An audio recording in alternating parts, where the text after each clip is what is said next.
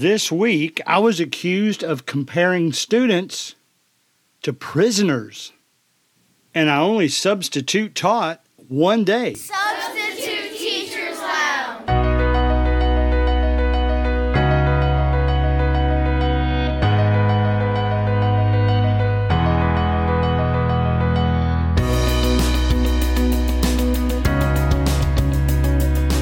All right, guys, I know you think it would be out of character for me to ever refer to students as prisoners. I'll tell you what happened this week that resulted in somebody saying that.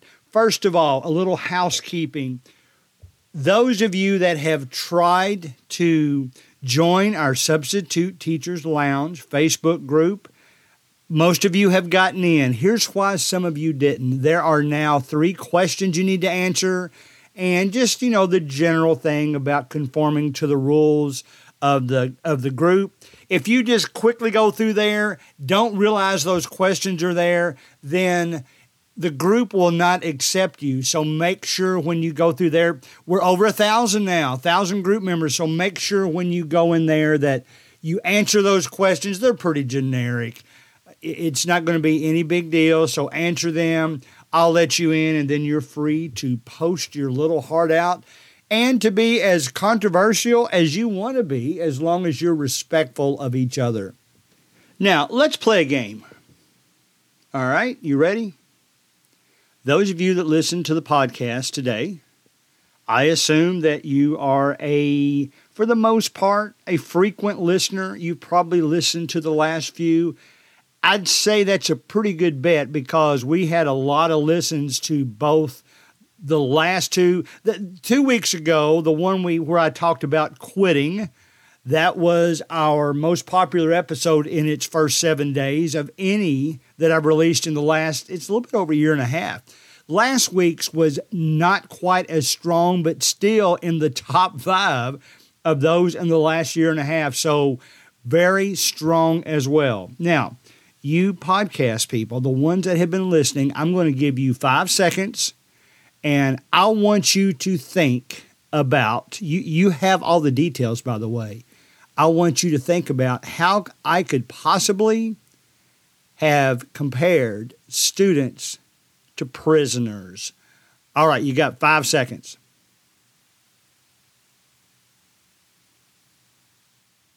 All right. I hope none of you came up with it. Some of you probably did. I am a super positive person. You know that. Sometimes people might refer to that as being naive. I don't think so. Here's what happened, okay? Last week's episode was entitled, How Substitute Teachers Should Use a Snitch. Now, think about that for a few moments.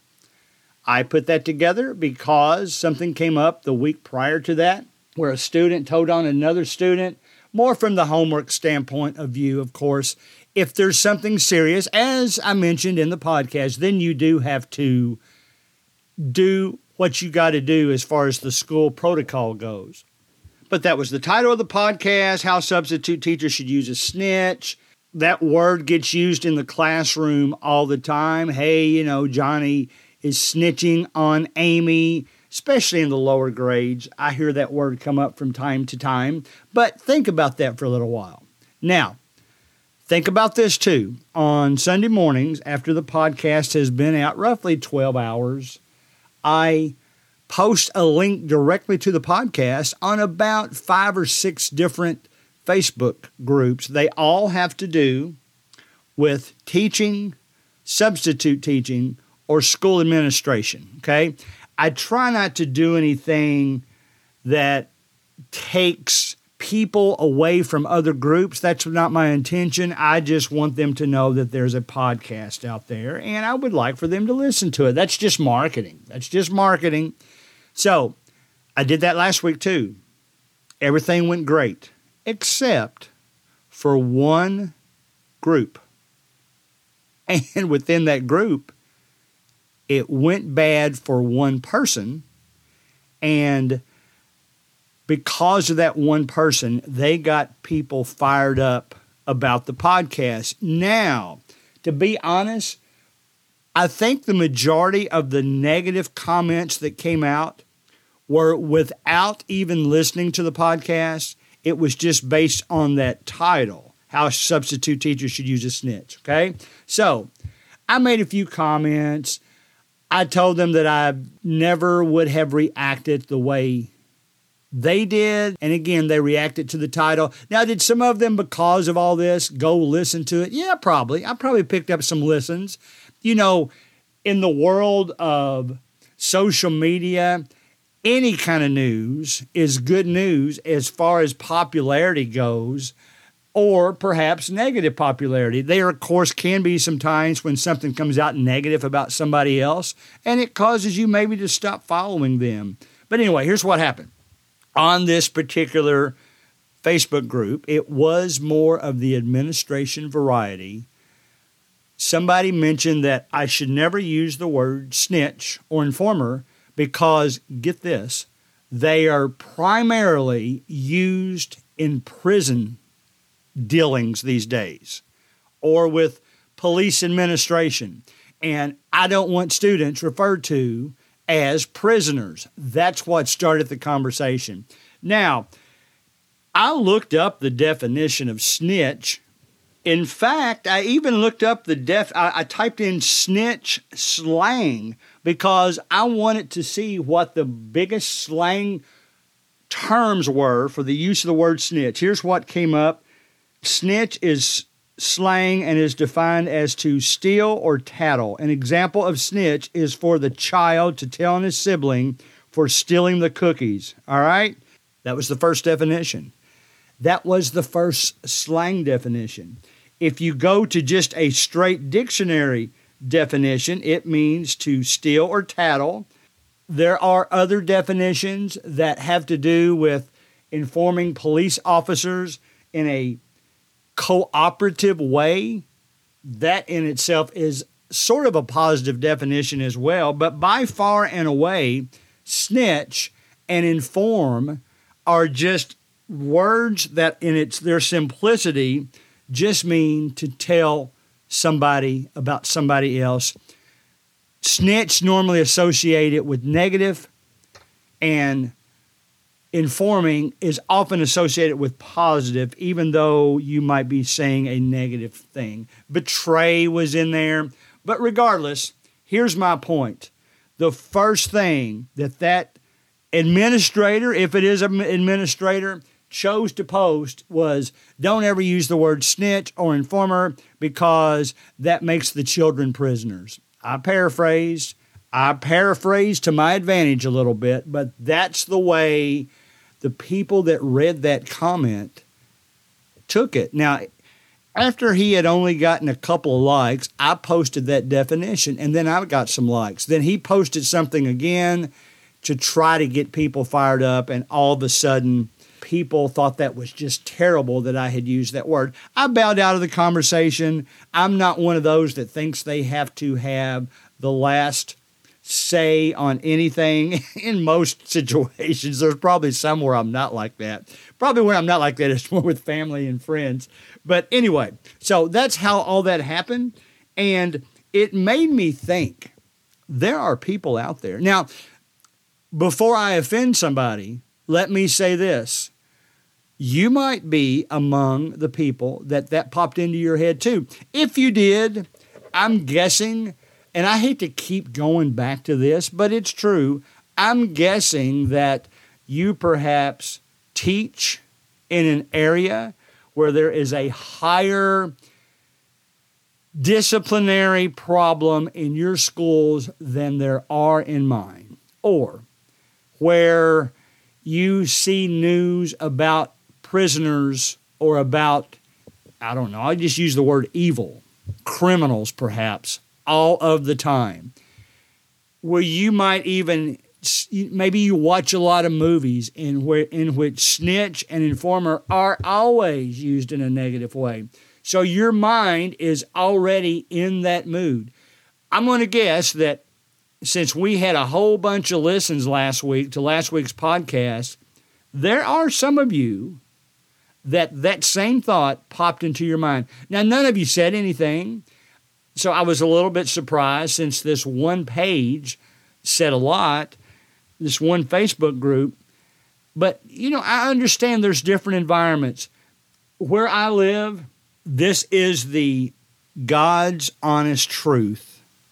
Prisoners never popped into my head when I was talking about snitches and informers. In fact, kids use that term all the time about somebody that tells on somebody else. Never has a discussion, even in high school, come up in my area about how snitches are prisoner or law type things. Well, that's never really come up. They all use it the same way. They all use it as a classroom person who told something negative about somebody else. Okay? Now, you know that if you listened to that podcast last week, I addressed everything that that person posted.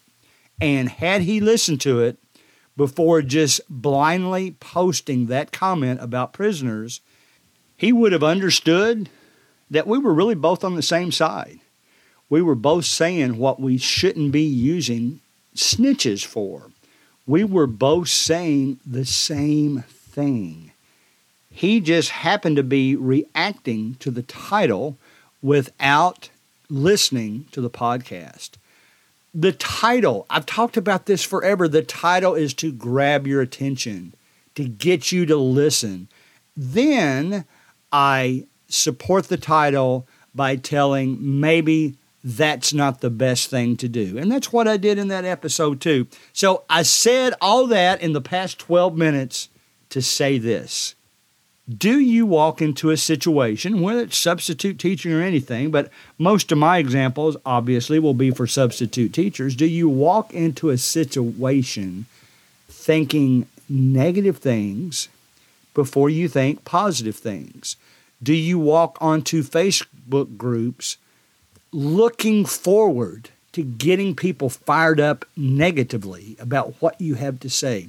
Do you go into a substitute teacher situation almost looking for something negative to happen so that you can come down hard on the student that created the situation? I'm guessing there's some people like that. Now, let's get this right out in the open right away. There are no such things as positive personalities and negative personalities. That's not a personality trait. That is a state of mind. It doesn't matter whether you're an introvert or an extrovert. It doesn't matter whether you're a para teacher or a secretary in a school or an administrator or a teacher or a substitute teacher. Positive and negative are not personalities. They are states of mind, and they can be corrected. Go back to introverts and extroverts. For the most part, those can't be corrected, although my father told me often that I was an introvert when I was younger and I was an extrovert after I got out into the business world. So I don't agree with that. He probably didn't know some of the things that I did in high school. So that's part of that issue. But either way, let's talk about our mindsets when we go into substitute teach that makes us go in with a negative chip on our shoulder rather than a positive. All right, so let's analyze our minds. We're going into a school that we've had some bad, let's call it mojo. There's a lot of stuff going on in a school that might make you feel a certain way. You go into that school, and you've got two choices. You can walk in with a negative mindset. What am I going to encounter today? Or you can walk in with a positive mindset. Again, what am I going to encounter today? Here's what I would caution you not to do. Don't automatically go into a situation that's been negative for you in the past. Even if you know you're going to deal with a student you've dealt with in the past. You've heard me say on podcasts that one of the students that I had the most difficulty with in one class at one time, he actually apologized to me one day, even to the point of saying, listen, I know we didn't get off on the best foot. That's probably my fault. But I know from talking to the other students, he hadn't met me before. I know from talking to the other students that they enjoy having you in the classroom. I appreciate you here. In fact, if there's, you can even help me with some things if you don't mind, or send me to somebody in the subjects that I need help on. So it worked out well. He now speaks to me every day in the classroom. Do I ever see him put in the, quote, troublemaker classroom for a day because he's done something in a class? Yes, I have. And he usually tells me about it. I'll see him walking down the hallway, and he said, man, here's what I did. I should have known better. I should have realized that a teacher would have taken offense to something I said. And he's very upfront about it. So even when you've encountered negative students, walk in with a positive mindset. It's hard. I know it's hard. It's easier for me than it is for teachers in other areas.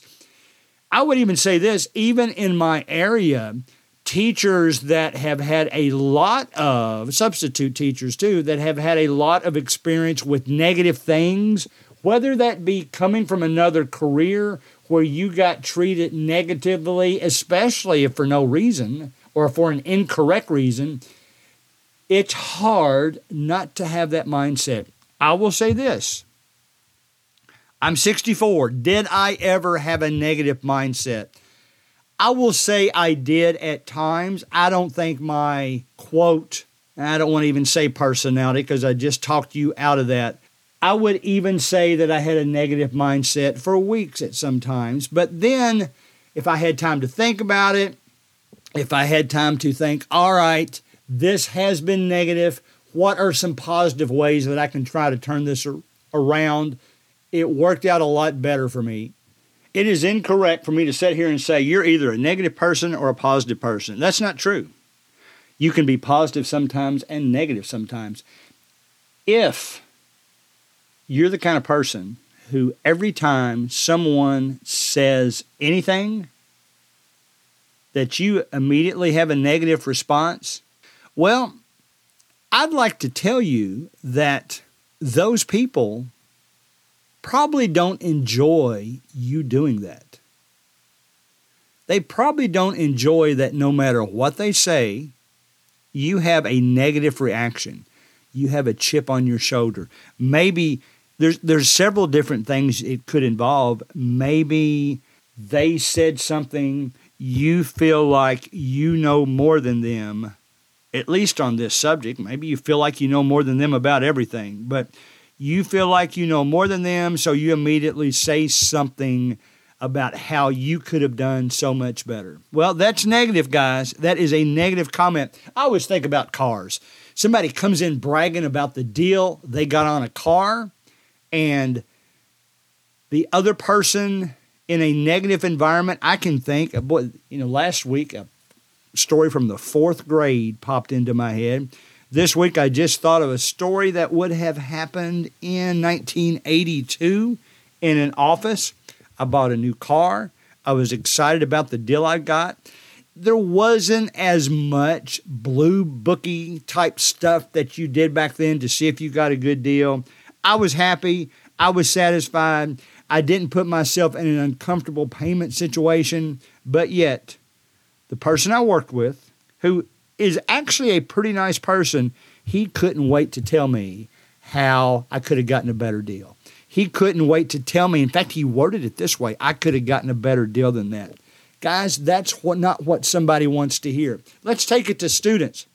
I'll tell you a phrase that a student shared with me about a real teacher that she probably didn't even realize she was saying something negative, or at least that would be thought of as negative by the student. The student came up to me. I forget what we were doing. I just didn't ask him, what have teachers said to you to make you mad? I didn't ask him that. We were going over something in a computer class, but I was also teaching a math class at the time, long term, and I knew he had math with a different teacher. And I said, how's your math going? We had some time to just kind of socialize. It might have even been like the day before Christmas break or something. So it was more of a general party type atmosphere where we do something fun in the classroom, all that good stuff. He said, I've always liked math, but I've gotten to the point that I never ask my teacher for help anymore. My grades are suffering. I said, well, why don't you ask her for help? He said, because every time I ask her for help, the first thing out of her mouth, every time, is, you should already know that, or you should already remember that. And he said, it makes me reluctant. It makes me not want to ask her any questions because she puts me in an embarrassing situation. Now, you as adults are sitting there right now and might be saying, well, he shouldn't be embarrassed. I disagree. It's his mind.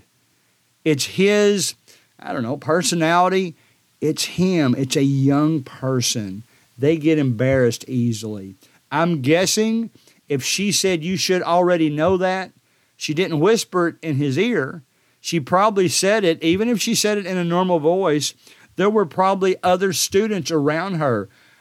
I know for a fact, maybe I'm going back to what my father said about me being an introvert. There were years of my schooling. I made good grades, but there were years of my schooling that if a teacher had told me I should already know that, I wouldn't ask her again. I'd probably go out of my way to try to figure it out on my own, ask maybe a student who I knew was really smart, can you help me with this? Now, granted, the teacher just didn't say only you should know this. She went on to explain the answer, but it still made that student reluctant. Now, substitute teachers, here's what you need to do. Think of all the positive things you can do for students. Work on getting their names right. Work on dealing with them in the classroom in such a way that they have a positive experience with you. Here's how you're going to know. If you react negatively every time a student asks you something, does something in the classroom, those students will not enjoy having you back. If you act positive all the time, now I don't mean drippy or sugary or sugar-coated or obvious types of over-positive situations. I mean genuinely helpful and positive to the students. They will want you to come back. Don't go into the schoolroom thinking about what is going to be negative today. Think about what's going to be positive today. Don't read the title of something and think, that's terrible. Go listen to what it has to say first. If a podcast has a title that's challenging, that's controversial, listen before you just spout off about it, okay? That's what this episode is about. Are you one of those substitute teachers who goes in to every schoolroom situation wondering how you can be negative that day? You might not call it negative. You may not even realize it's negative. But it doesn't matter. It's the perception of the other people. If your immediate reaction, if a student or a teacher reacts negative to you, is to be negative to them, that is not going to help the situation. Be a positive person. Create an environment for those students where they not only want to have you there, but they trust what you have to say, and they look at you as a positive person. Don't create a situation where they think so negatively of you, they don't want you back. Some of you may be proud of that. Some of you may be proud of your negativity.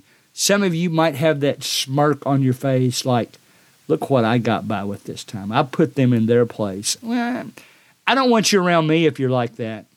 I want the school environment to be as much fun as possible for the students. I want the teachers to ask me back. It killed me 2 weeks ago to have to tell those, that one particular school, that I didn't want to long-term sub anymore because I had some, quote, retirement fun things I wanted to do, including travel and all that kind of stuff. So always be positive. Sometimes it's tough. I'll give you that. Sometimes it's very tough to stick with a positive attitude. But I have learned, I wasn't always like this, I have learned the more times you're positive, even in a negative situation, the more times that is going to work out positively in the end for you. Negatives on negatives just create a bigger negative. Now we're in math class. Not multiplication. Two negatives equal a positive in that situation. But if you're adding one negative on top of another negative, that gives you a bigger negative. That is in life too. Negative and negative and negative and negative will create more negative. One positive situation can often turn a negative situation positive. So that's what we all need to practice on. Quit overreacting to something that wasn't intended to be that way. Get all your details first and turn all those situations into a positive experience.